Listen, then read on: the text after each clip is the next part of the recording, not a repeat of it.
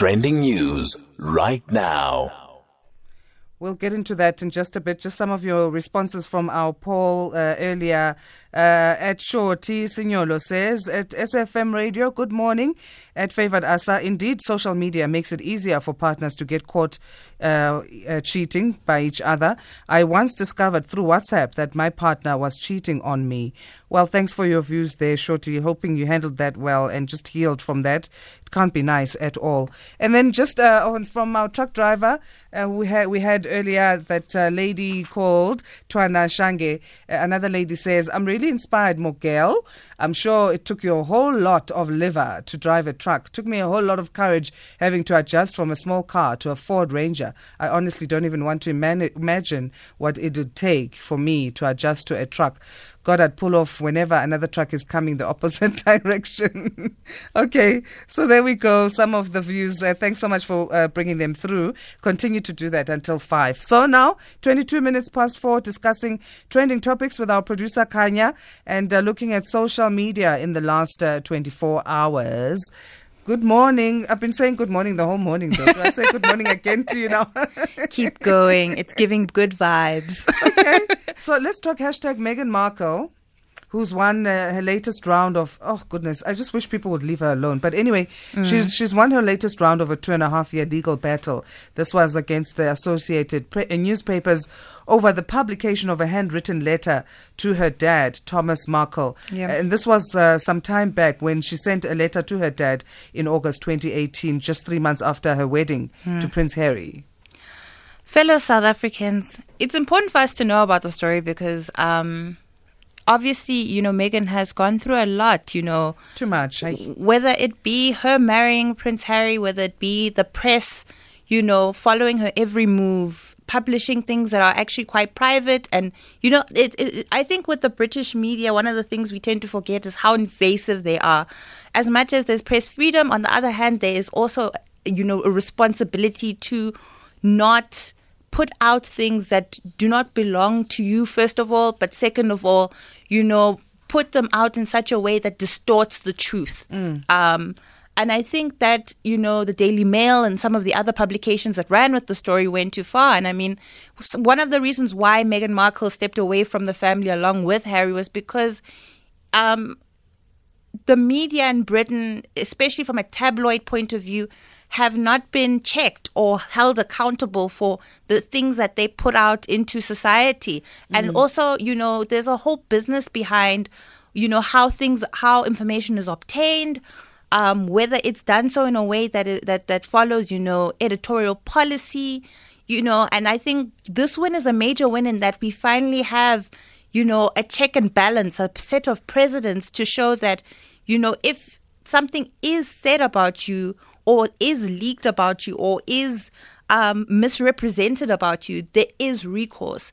Because, you know, Princess Diana went through it 20 years ago, you know, and a lot of that affected her. We see that in all of her documentaries and, you know, the body of work and the stories that, you know, are told by her friends, by her family who remember her. Because I think the 20 year anniversary was not too long ago as well. But I think it's important, you know, a win in terms of Meghan Markle moving forward, especially in how this can help her protect her children, how this will help, you know, the the actual partnership, the couple itself be able to manage, you know, some of the other cases that are still pending um, so this is a massive, massive win, not just in terms of Meghan herself or you know Meghan and Harry. The entire British monarchy, because you know? I mean there, there is that sense of there's they owned by the world, especially by Britain. But I mean these are still human beings. Talking of that, you know the the the, the win. Also the judge that was presiding over this. Uh, case, High Court Judge Mark Warby, also awarding her compensation in legal costs for this. I think that's also an important precedence to set because it finally puts media houses, you know, in check in terms of, you know, are you making sure that these things that are being put out there that you're putting your name against, mm. are they mm. factual? And if they aren't factual, you need to be able to, you know, ensure that there is a basis for which, you know, you can cover this person's legal fees and also be able to cover the damage you've caused reputationally, but also in terms of, you know, will we ever get a retraction? I doubt we'll get a retraction, but the legal fees themselves, you know, they cover for a certain part of the loss and and the damage that's already been done. And I think it's a good thing that, you know, British courts are finally getting to a place where mm. we can really hold other institutions outside of the state accountable when it comes to situations of this magnitude, especially with the tabloids. Okay, let's talk now. Hashtag level five in uh, Twitter, reacting to social security systems expert Professor Alex van den Heever, who's called on the public to continue to strictly adhere to COVID 19 health protocols so that he says uh, we need to help prevent the possible spread of new virus variants. We know, I mean, even yesterday we were saying on the show that there's a, a new, you know, there's a confirmation coming from National Ports Authority that 14 Yeah. Filipino crew members on board a ship in the Durban harbour have tested positive for COVID 19. Other countries putting restrictions against anything coming and anyone coming from India, uh, but here we're hearing of this in South Africa. Uh, let's talk about that then. This call from Professor Alex van den Heever. I mean, I think it's a measured call for the moment. I think that, you know, South Africa sometimes we tend to live in a bubble when it comes to, you know, what's happening around us. And that's why it's so important to have these sort of COVID updates around what is happening in other parts of the world and how can it immediately affect us. And I think the lockdown of that ship and the 14 people that are COVID positive and not being allowed to come into the country is one is a measure that shows that government is not completely asleep. Not to say that um, we shouldn't be revisiting some of our um, regulations to see if we shouldn't tighten the belt a bit in terms of you know movement from airports, etc. I know there is um, about three people outside of you know that that ship that was locked down that had come back from India um, that are um, being monitored by the guys at Stellenbosch and um, um, at at UP at the moment. Um, they're also um, looking at you know whether or not those three people have been affected with the Indian um, variant of the COVID um, COVID um, uh, uh, uh, the COVID nineteen vi- um, uh, virus.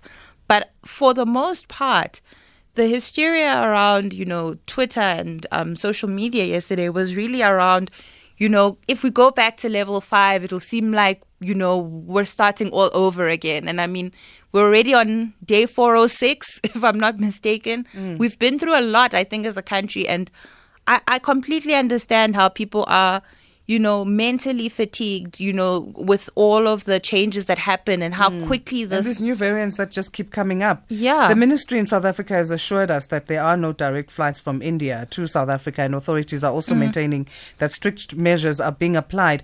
But, you know, Professor, also uh, taking to the realistic point that it's not possible to prevent the virus from entering our borders. I mean, we can't keep them completely closed, mm. and this just applies to all other countries. So we can say, no, nothing from India should come in, but if there's another country, if, even on the continent, that had direct contact with some of this new variants coming into the country, it will spread uh, COVID 19. Yeah, I think that that's a tricky thing, you know, and the professor's right in a sense, and when because when you think about how the the virus actually, you know, mutates and moves continents in a matter of days, there's very little we can do outside of you know making sure that we get the basics right on the ground so that you know from our point of view you know community outbreaks aren't are kept to sort of an absolute low but I think that you know government, if if they are thinking that this is a major concern, and if there are more people that do um, come in from other parts of the world and, and present symptoms, I think government will be pushed in a corner a little bit to actually address this because we haven't had a family meeting in almost two months. So I think that for now, we as much as we are quote unquote safe from a um you know we, we're not you're not we're not picking up in terms of infections too quickly. We're not bubbling over that 5%, you know, infection rate mark. At the same time, you know, we have to always be, you know, ready for whatever changes are, you know, are coming our way. Yeah, and uh, I mean, the situation in India, we all know, is quite dire. Yeah. It's, it's accounting for now a quarter of the world's total in, in the past week in terms of the deaths. The statistics coming from there. The G7 uh, summit delegation from India also testing positive for COVID. Oh, man, Uh, The professor saying that, you know, this new variant is not necessarily driven by uh, the big second wave, but it's more about that India had completely unrestricted l- religious festivals that were massive super spreader events. Um, they've got a population of 1.3 billion. So we also have to take into consideration that, eh? Yeah, that that is a major factor. Um, you know, because uh, prior to them stopping the manufacturing of um, you know, vaccines and stopping their um, COVID drive, their target was really to get to 300 million people by June. So you can see the extent of which, you know, how big this project was going to be. But I think at the same time, you know, the, the more time India spends um, not addressing, you know, the elephant in the room with regards to, you know, religious gatherings, political gatherings. I know they have a local government election later this year, much like South Africa. Um, but, you know, South Africa has been good in that, you know, we've given specific numbers in terms of, you know, who can go to this religious event and at, and at what point do these numbers increase and under what circumstances. Mm. And because India hasn't made those boundaries very clear, um, it's created the sort of snowball effect. And the snowball effect now is not just India, it's most of Southeast Asia. I mean, you have countries like Cambodia and Thailand who have been relatively quiet over most of 2020, but this year are suddenly blowing up and are, you know, um, becoming an area of areas of concern. It's the same thing with the Philippines as well. Yeah. Okay, let's move on. Talking hashtag Bafana Bafana. Bafana finally having a new coach. Belgian born Hugo Broos, who used to coach Cameroon as well mm. on the continent as well as Algeria. Uh, well, he's got quite a, a, CV. So, what do we make of this new Bafana Bafana coach? I mean, I, I don't think South Africans are too upset at the choice. They would have preferred to have had um, Benny McCarthy come in, considering his run with Amazulu and how well he's doing. But, you know, Safa being Safa, we tend to do this thing of when we fire a local coach, we go international. Um, apparently, Pitso Mosimane was also a candidate in the bag, but that in their sort of bag of options. But you know that didn't materialize. I'd be very interested to know why Pitso would have said no. But I think things at Al Ahly in Egypt are doing going so well that you know, if you, if it's not broken, don't fix it. Um, but I think, you know, they've put faith in um, Hugo because of his success in Algeria, of his success um, out in Cameroon as well. I mean, I think the other person who may have been an option for them was Carlos Queiroz, because Carlos Queiroz is the only coach um, well, in my living memory, because I'm still young, mm-hmm. who, who's made, who's helped South Africa qualify for a massive tournament, you know. So I think that, you know, in terms of options, they want you they want a coach that'll help them qualify for big tournaments and get South African football back on the map, especially now that we have, you know, um, Patrice Motsepe as the head of CAF. But I, am very interested to see how Bruno goes because apparently he's coming in next weekend. He's coming in hot. Yeah, Hugo.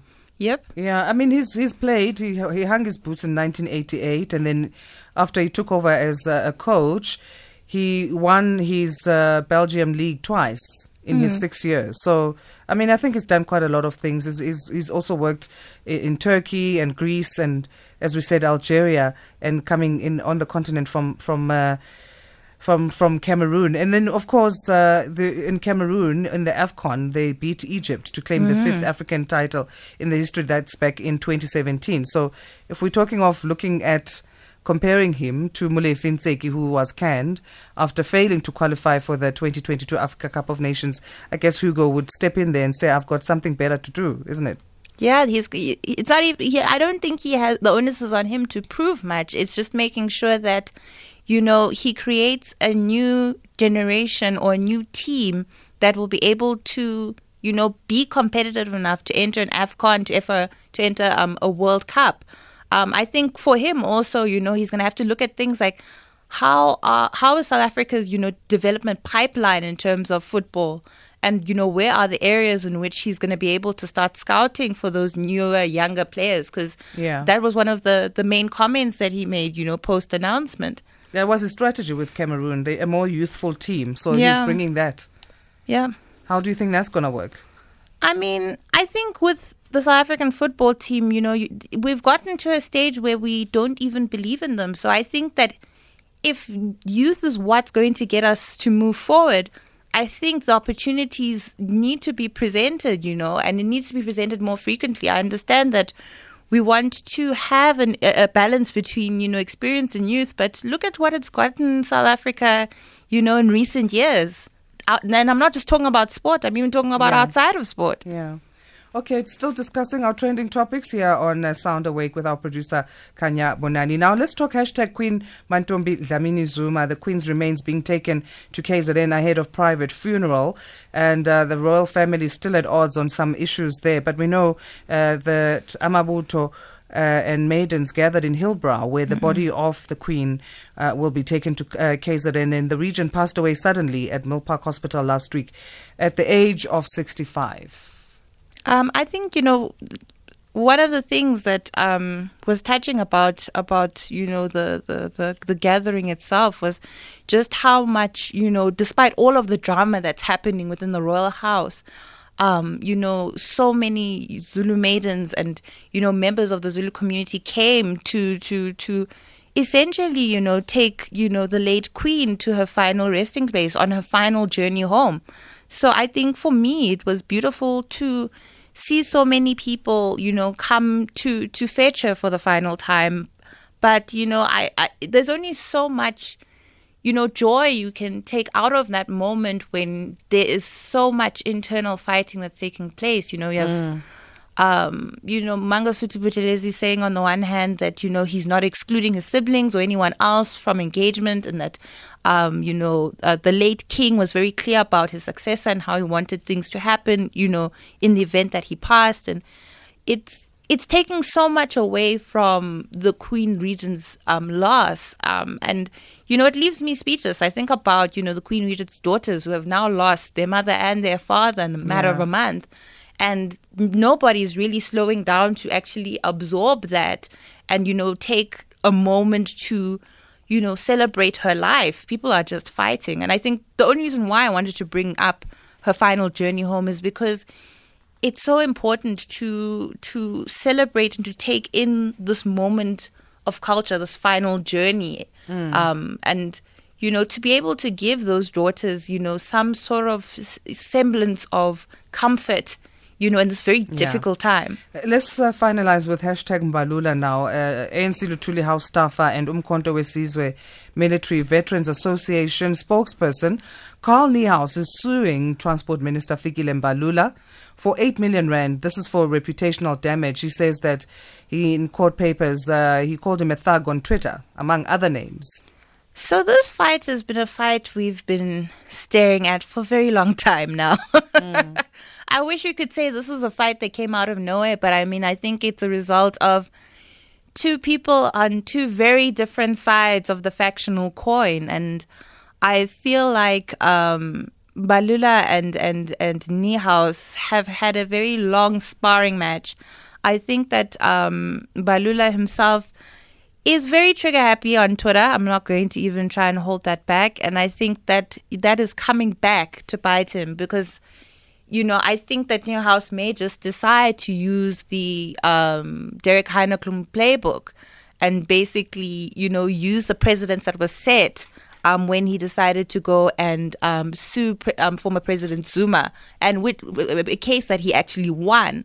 Um, so I think that in terms of the things that were said, but whether he was being called a thug or you know the the the things that also um, said to Mbalula, you know, someone who's singing for their supper.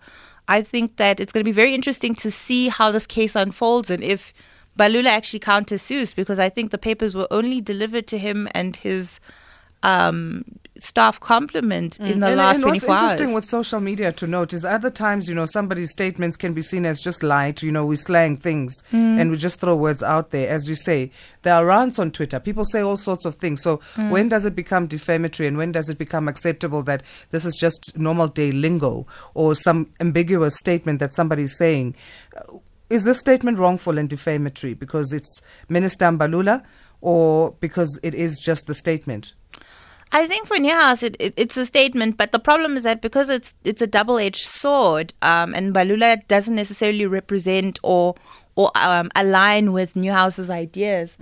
Um, it's going to be a struggle. I mean, Niehaus and Balula have never sort of gotten on. They've never exchanged kind words about each other. Not now, not ever. And I mean, it's the same thing with Kebby and the and and Yeah. the the Veterans um, League. So I Interesting uh, stuff. But anyway, let's leave it there. We are out of time. Thanks anyway. Trending topics uh, with Khanya Bonani today. Social media trends in the last 24 hours.